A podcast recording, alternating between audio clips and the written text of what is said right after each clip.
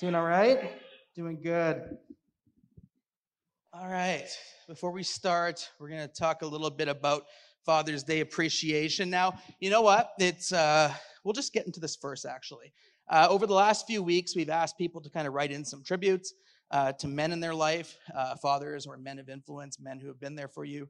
And a couple came in, and we picked a couple as our winners. And so I'm going to read those off to you and just announce who won our prizes this time around. Our prize is a mini fridge. So each of these uh, gentlemen won themselves a new fridge. And so the first one is Nosa Edemudia.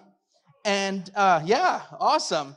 And here's here was the tribute written to him uh, for this Father's Day. This is written from his wife. I nominate my husband Nosa for being one of the best fathers any child could have, for his spiritual guidance to myself and the kids, gentle personality that I always pray for my kids to imitate, a father that hardly ever raises his voice, yet the kids get the message when he speaks. In my 12 years of marriage to this perfect gentleman, not once has he raised his voice so loud at me or the kids in anger. He's always so gracious with his words. Sometimes I wonder how he does that. He has been like a father to me too since my own biological father passed on, always willing to listen and give support when needed. His generosity and loving care to us and others is something I also admire about him, always willing to help. Apart from all these attributes, most importantly, he is a true servant of God, one who loves people and genuinely has a heart for the things of the kingdom, especially for his own calling and praise and worship ministry. And these are just a few reasons why I nominate him. And so that's from his wife, Charity. And so, Nosa, we got a, a, a mini fridge for you. And we're going to hook you up with that probably tomorrow morning. Uh, the second winner that we have is Peter Brown. And uh, I'm going to read out just the nomination that came in for him. I, I'm nominating Peter Brown, my husband and the father of our two girls, Joelle and Ireland. Peter is an amazing provider for our family.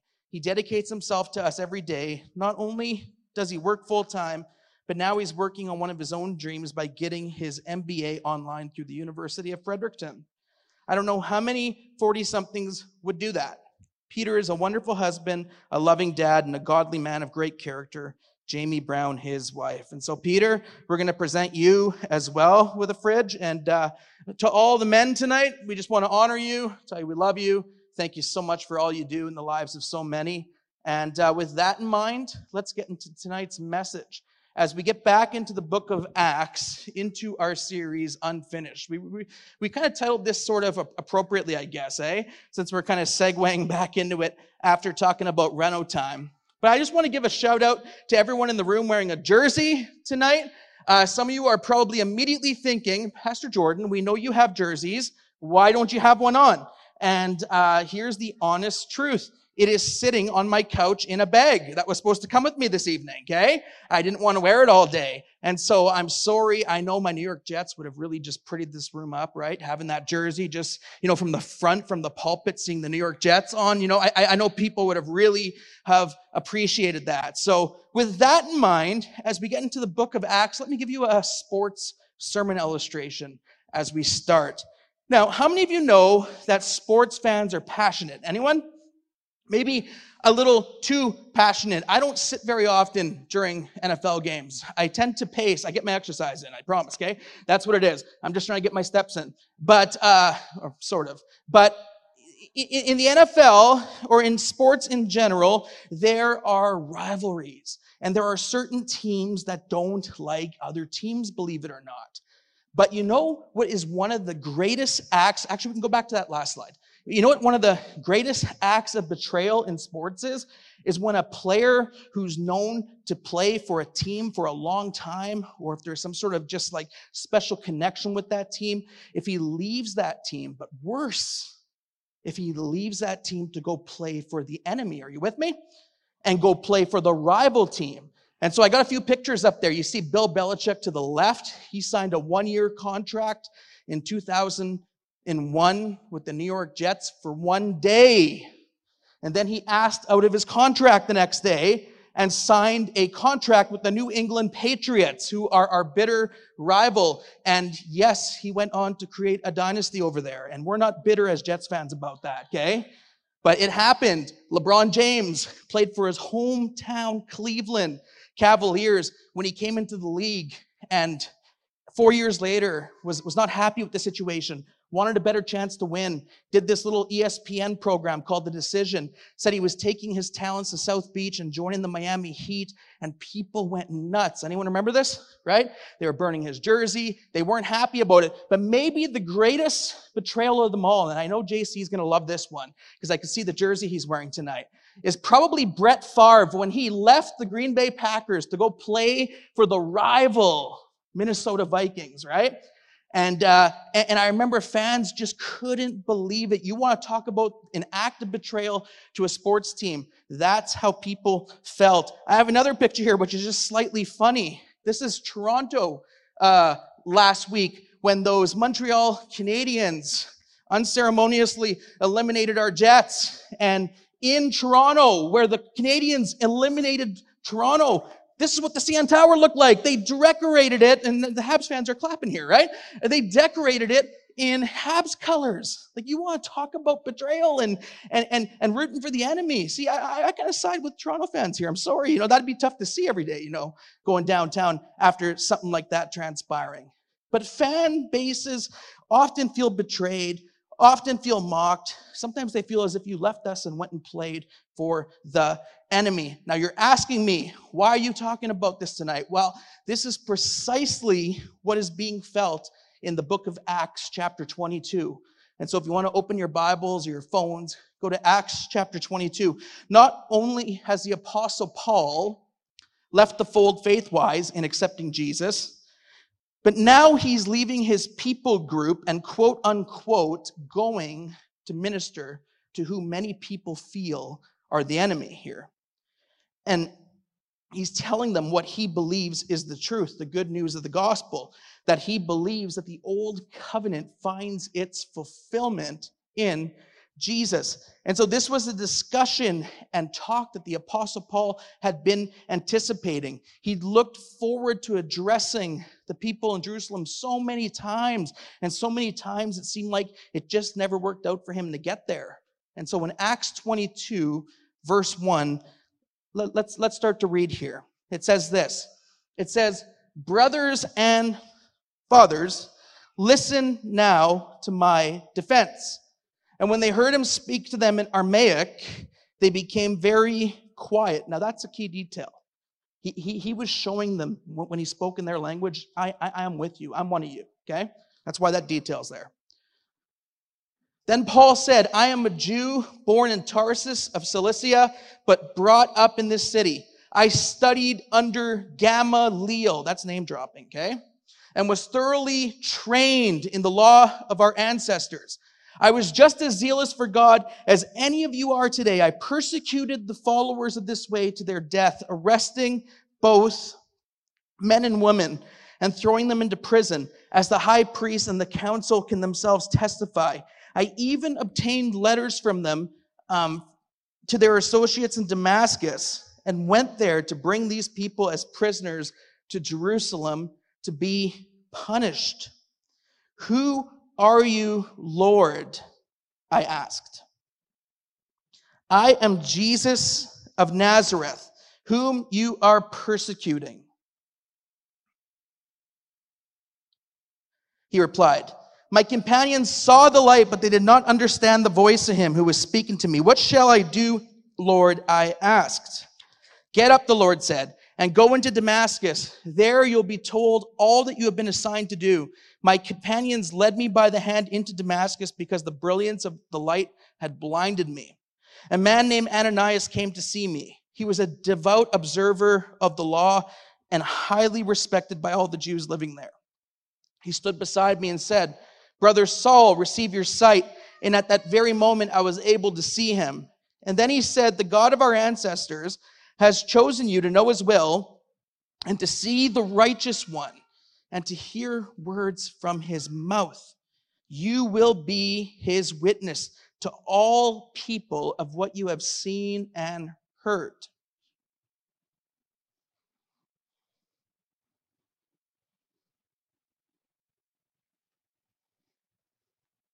And when I returned to Jerusalem, Sorry. And now, what are you waiting for? Get up, be baptized, and wash your sins away, calling on his name. And when I returned to Jerusalem and was praying at the temple, I fell into a trance and saw the Lord speaking to me.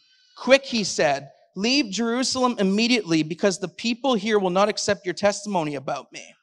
Lord, I replied, these people know that I went from one synagogue to another to imprison and beat those who believe in you.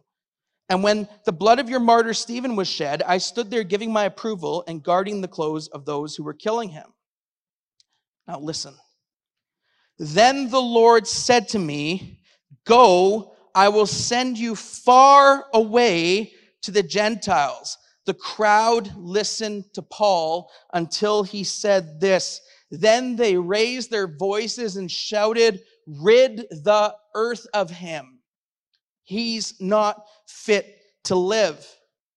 And as they were shouting and throwing off their cloaks and flinging dust into the air. So there's a lot happening there. I'm going to give you just a little background of what's going on here. You see, Paul's made his way to, the, to his people. He's always wanted to witness and speak to the Jewish people. Even though God had clearly sent him on mission to the Gentiles, he wanted to go and speak. And while in Jerusalem, the people wanted him arrested and killed.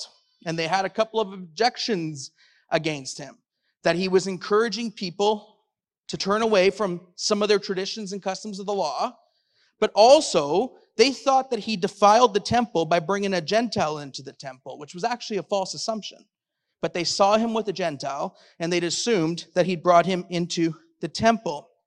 And it says in Acts 21, um, 27 to 29, when the seven days were nearly over, some of the Jews from the province of Asia saw Paul at the temple. They stirred up the whole crowd and seized him, shouting, Fellow Israelites, help us. This is the man who teaches everyone everywhere against our people, our law, this place, because he has brought many Greeks. He's brought Greeks into the temple and defiled this holy place.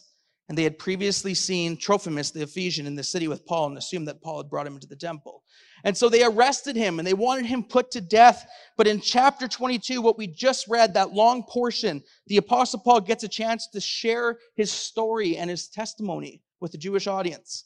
And he talks about where he's from, and he talks about his background, and he talks about how he was raised, and he, he, he, he, he talked about how he was taught by a well known teacher of the Pharisees named Gamaliel. And when people heard that, that would have been like an instant respect thing. Like, oh, wow, he taught you. Okay, okay, so you're one of his students. So he would have instantly got some credit with the crowd by saying that. In fact, the text says that he speaks to them in Aramaic, which was purposeful. He wanted them to know that he was indeed a fellow Jew. And he talks to them about how he's experienced Jesus, what Jesus did in his life. In verse 14, he talks about the call of God on his life, that God revealed his will to him, that God allowed him to see the righteous one. Righteous one literally means the Messiah, the one who we were waiting for and expecting, being Jesus. Um, and Paul was able to hear literally the voice of God. And he's telling them this. And God was using him to witness of all that God had done for him. And then he says that God told him in a trance to leave as the Jewish people weren't going to accept his testimony. But then things take a big turn in verse 21. And it wasn't because of anything he said was snarky to them. He didn't accuse them of anything. It wasn't even because he spoke of Jesus, but the crowd suddenly lost it and started calling for his death. And there was a big uproar. And what did Paul say that struck such a nerve with the crowd? Well, we see it in verse 21. Then the Lord said to me, Go, I will send you far away to the Gentiles. One word. Literally, one word changed the trajectory of that talk. Okay? The reason why I use a sports illustration is because some of us, we can be okay with things until we hear Packers or until we hear something or until we hear a political figure that we don't like. You know, we can listen until we hear something that sets us off. That's exactly what is happening here. The second that Paul suggested that God may be interested at all in reaching the Gentiles, the crowd immediately stopped listening to him. And not only did they stop listening to him, but they said, rid the, rid the earth of him, right? He's not fit to live. And they were upset and they were angry. And it was such a dramatic shift. You see, they could handle Paul's story.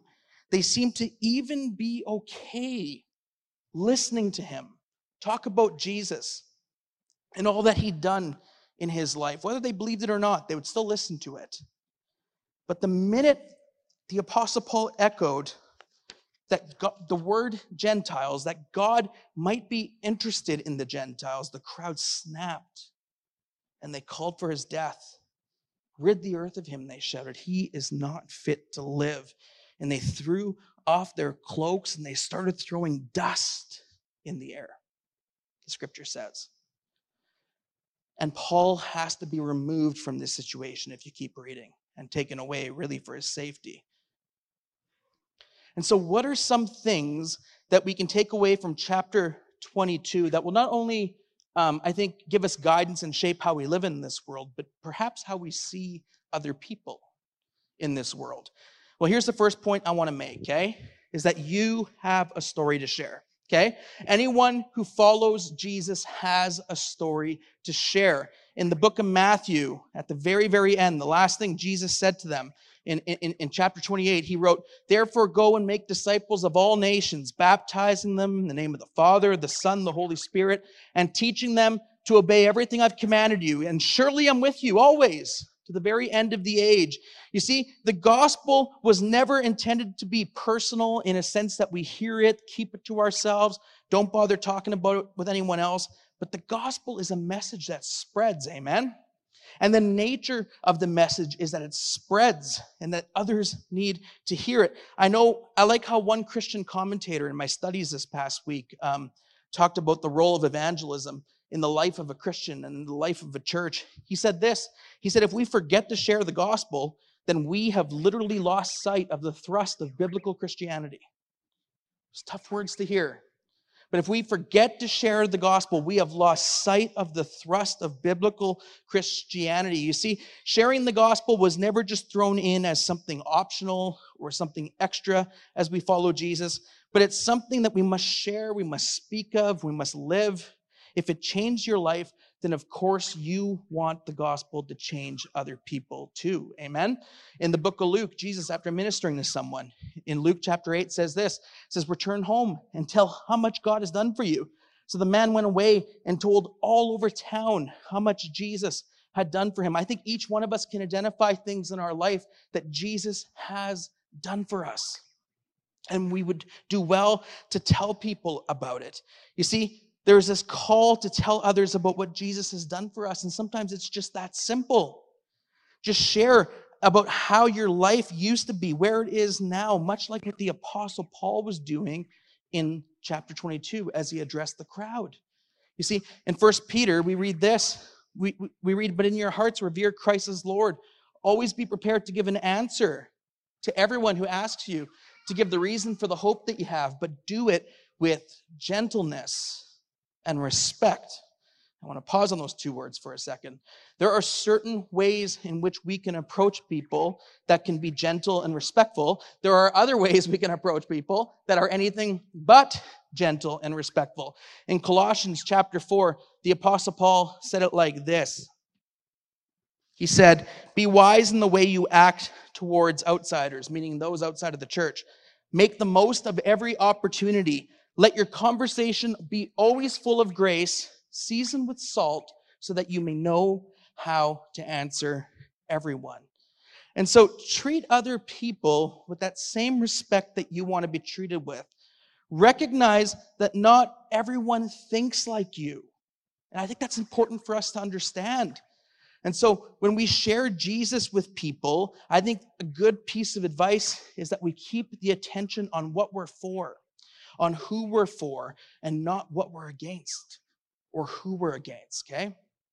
We can find, fall into all sorts of bunny trails by talking about, well, we're against this, or we're against this, or this is what we're against, and this is what we're against. How many of you know the world knows a lot of what Christians are against, right?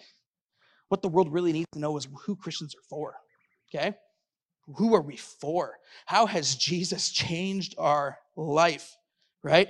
And so share what God has done for you. You have a story to share because sharing the gospel was never intended to be optional. but it's truly foundational for people who follow Jesus. And I think sometimes we, we, we, sometimes shy away from sharing in our culture, probably for a variety of reasons. Perhaps we're afraid to say the wrong thing or offend someone. I think we've all been there, right? You're afraid to, to, to, to not say it right or to, to offend somebody. Perhaps we haven't thought purposely about how we can share this message with specific people in ways that might help them understand it better. Um, maybe we're afraid that people won't want to hear it. And so that fear keeps us, and it, we shy away thinking that, you know, we can't change people's opinions. We can't change people's perspectives. And you're right, you can't, okay? You cannot do it on your own, but Jesus can by the power of the Holy Spirit. And that's something I think that we need to remember that we're not responsible for the results when we share the gospel with people when we share our lives with people, we are simply responsible to be faithful and sharing the message. Are you with me? In 1 Corinthians 3, it says this So neither the one who plants nor the one who waters is anything, but only God who makes things grow. The one who plants and the one who waters have one purpose, and they'll each be rewarded according to their own labor. And so take the pressure off. Our job isn't to change other people. We can't do it. We're not, we're not strong enough and fit to do that, but God can. And we can trust that God will do that. Our job is simply to be faithful to speak about what Jesus has done in our lives. Amen. So that's the first point I think we could take from Acts chapter 22. Second point is simply this.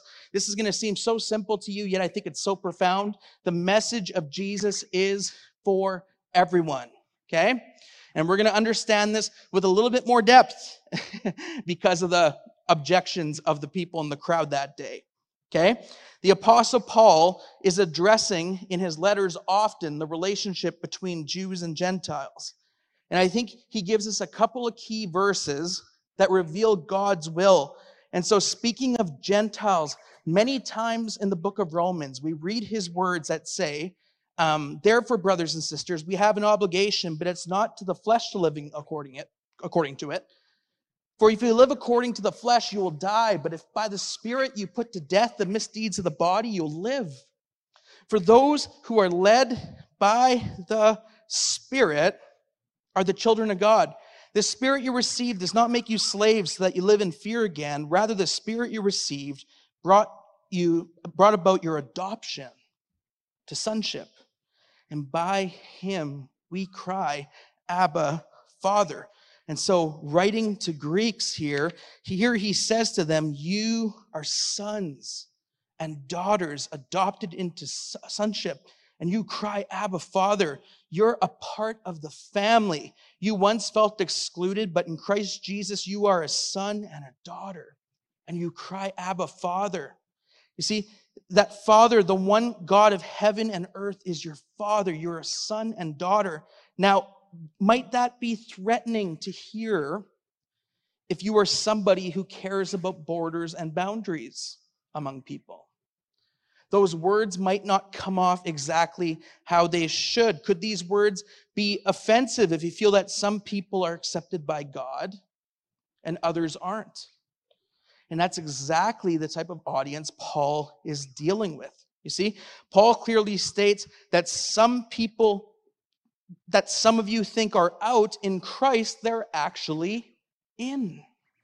In Ephesians, he says it like this He says, For he himself is our peace, who has made the two groups, Jews and Gentiles, I'm just throwing that in there, one, and has destroyed the barrier the dividing wall of hostility by setting aside in his flesh the law and its commands and regulations. His purpose was to create in himself one new humanity out of two, thus making peace. And so these two groups, Jewish Jews and Gentiles, Jesus came to destroy the barriers and the wall of hostility that was built up between these groups. There is now for the Christian no hostility or barrier between you and whoever you consider to be the other, that other person in your life. And if you are a Gentile, and we talked about this in Acts 15, you don't need to convert to Judaism in order to be a part of faith in Jesus or to have faith in Jesus. In other words, Christ meets us right where we are, regardless of where we are. And so, if you're Jewish, Paul says Christ is literally the fulfillment of the law. And if you are Gentile, he says you do not need to become Jewish. Christ meets you right where you are and also challenges Gentiles in the process of transformation. And so Paul is a both and person. He, he seems to suggest that Christ will transform both groups from within.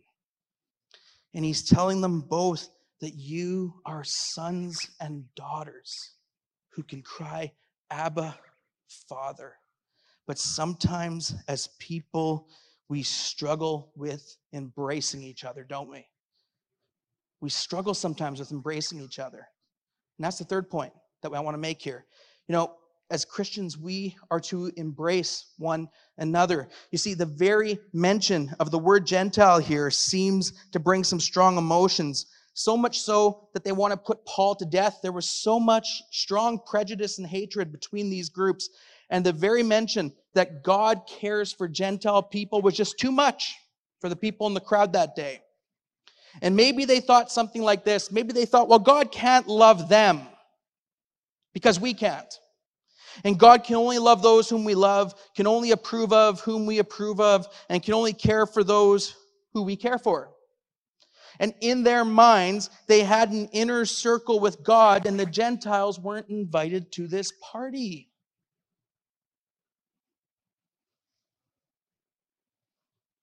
And yet, any of us who have read and studied scripture knows that God won't be boxed in ever by our opinions by our preferences, by our comforts, even our desires. And we dare not try to create God into a God that we're comfortable with or that we approve of.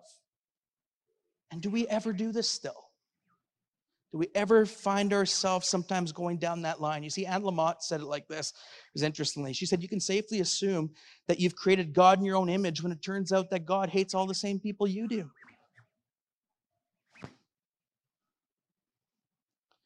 And we dare not try to put our opinions out there and add, oh, that was from God at the end of them. We've got to be careful against doing that because He is God alone and He chooses whom He loves and whom He accepts. And He doesn't need us. God doesn't need you or I to be His general manager, okay? He doesn't need us to handle His business, to take care of the things that He is more than fit to take care of and He knows what's best. And we need to look no further than the life of Jesus to see that people were often shocked and offended by the people whom Jesus chose to spend his time with, weren't they? Right? You know, Jesus hung out with tax collectors like Zacchaeus here, standing up in a tree, right? Jesus hung out with people who were considered traitors or were considered terrible in society. He was approaching women at the well and having conversations, which was a no no. He was demonstrating love and care, even for a woman caught in adultery in John chapter 8, we read about. He was hanging out with known sinners, he was touching lepers, he was commending Samaritans, making them the hero of the story in a culture that despised them. And Jesus spends time with those that the religious teachers would have thought that God would have certainly avoided or had no time for. And that's who he spent time with. Amen. And that's who he spent time with. You see, Jesus' love for people, all people brought many truths to light. And that took the religious teachers by surprise. Namely, he taught them this that all sin is equal and that we've all sinned. We all have the same common problem. We are all, as a humanity, in the same boat here, in that we have all missed the mark. And that's the starting point for faith for all of us. And the religious teachers of the day had no room for outsiders or sinners, and those not of whom they thought were the people of God. And so, this, I think, when we read something like this, serves as a warning to us that we dare not like the Pharisees, try to measure our goodness by trying to compare it to everyone else's bad stuff, right? Or shortcomings. For we all have the same problem. All of us are equally sinful. Paul in the book of Romans says it like, and Romans says it like this all have sinned and fallen short. None is perfect. All have missed the mark. And yet Jesus didn't just come for good people. He didn't just come for nice people. He didn't just come for certain people that we're comfortable with, but he came for all people. And that's what the apostle Paul's life demonstrated as he took the gospel even to the Gentiles, right? And so, are you okay with God being God? Are you okay with the fact that God can take care of his own business? You see, when I think of this anger towards even a mention of the word Gentiles from this crowd, you know where my mind immediately went this past week? It went to the prophet Jonah. Anyone ever read the book of Jonah before? You guys familiar with it? You see, I'm going to give you a bullet point version really quickly of the book of Jonah, okay? When God asked people, when God asked Jonah to go and speak his word to the Ninevites, he wanted nothing to do with it because he didn't like them. He hated those people. They were his enemies. And so rather than going and doing what God asked him to do, Jonah, we know what happened, jumped on a ship, sailed for another destination. While he's on the ship, a sail a, a storm breaks out. He's sleeping while everyone's praying and freaking out, right? And then eventually they realize that it's probably because of him that this storm has come upon the boat. And so Jonah offers to be thrown overboard. So they huck him out of the boat. And then he spends a few days in the belly of a fish, right? Just an ordinary summer vacation to some of us, right? But, you know, he spends a few days in the belly of the fish, talks to God, prays, repents, has time to think about what he did. He gets back gets an opportunity again. God says, Go and speak to the people in Nineveh. And this time he obeys and he does it. Okay? And to his surprise, they actually repent. They repented, okay? So we take it up here in chapter 4. But Jonah, to Jonah, this seemed very wrong that they repented. And he became angry and he prayed to the Lord, Isn't this what I said, Lord, when I was still at home? This is what I tried to forestall by fleeing to Tarshish. I knew that you're a gracious and compassionate God, slow to anger and abounding in love, a God who relents from sending calamity. Now, Lord, take my life away, for it is better for me to die than to live. You see, Jonah, for some reason, was very upset at God's grace. Like when you think about attributes of God that make you mad, doesn't grace just tick you off anyone, right? Probably not, right? You probably don't think that way. But Jonah, in this case, certainly did. And this same God who extended grace to Jonah so many times in that book, if you read through it, okay? So many times he extended grace to Jonah, will also extend grace to Jonah's enemies, the Ninevites. And they repent, and Jonah is not happy about this. He's outraged and he can't even conceive of God extending mercy to them. But time and time and time again in scripture, we see that we see we serve a God who doesn't just tolerate people or is neutral about people, but we serve a God of love who loves people, all people. And as his followers, our responsibility is also to love those he loves and follow him. You see, in life, we're given so many choices and so there are things in this world that we get to choose and make choices about. We get to choose whom we support. We can choose our values. We can choose whom we vote for or whom we look up to or who we admire. We can choose things like who we're going to associate with, who we're going to become friends with. But what we do not get to choose, what we never get to choose as Christians is we do not get to choose whom we love. We do not get to choose those whom we love. That's not left to us. And this story of Jonah is telling that God showed him grace so much, saved his life. And when he finally obeys God and goes and preaches to Nineveh and they repent, rather than seeing joy, he's outraged and he's upset. And he's sitting there in the heat. Imagine sitting on the beach with a heat wave with no hat, glasses, or shade. And so, God, what does he do? He provides Jonah a comfort. This little vine or gourd or plant grows up to give him some shade. And Jonah loves that. He's excited about that. It keeps him comfortable in the hot weather. But the story tells us the next day the Lord provided a worm that chewed up the plant and it withered. And so now Jonah is even angrier that the plant's gone. And it's an interesting reaction because here's what we see Jonah seems to love the idea of God's provision and blessing for him, but he hates the fact that God wants to graciously provide for the people of Nineveh.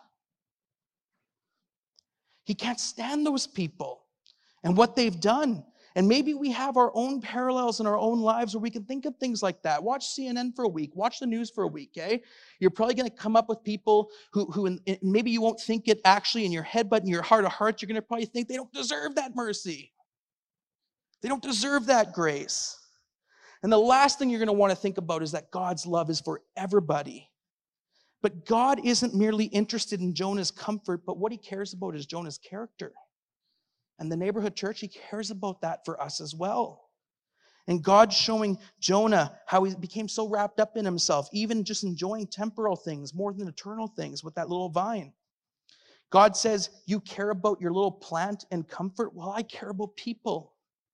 You see, God essentially says to Jonah, You take great joy in that plant flourishing, and you have great despair when that plant perishes.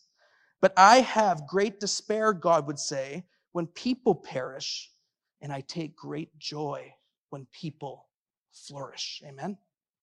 And this is the heart of God for the world. And God reveals Jonah's heart here. He uses a plant, this comfort in Jonah's life, to illustrate how he's allowed it to distract him from what really matters. And what really matters is people. People being reconciled to the living God. You see, one of the ways that our love is different from God's love is that God always values people most. Thus, the saying goes like this. I think I just have the slide.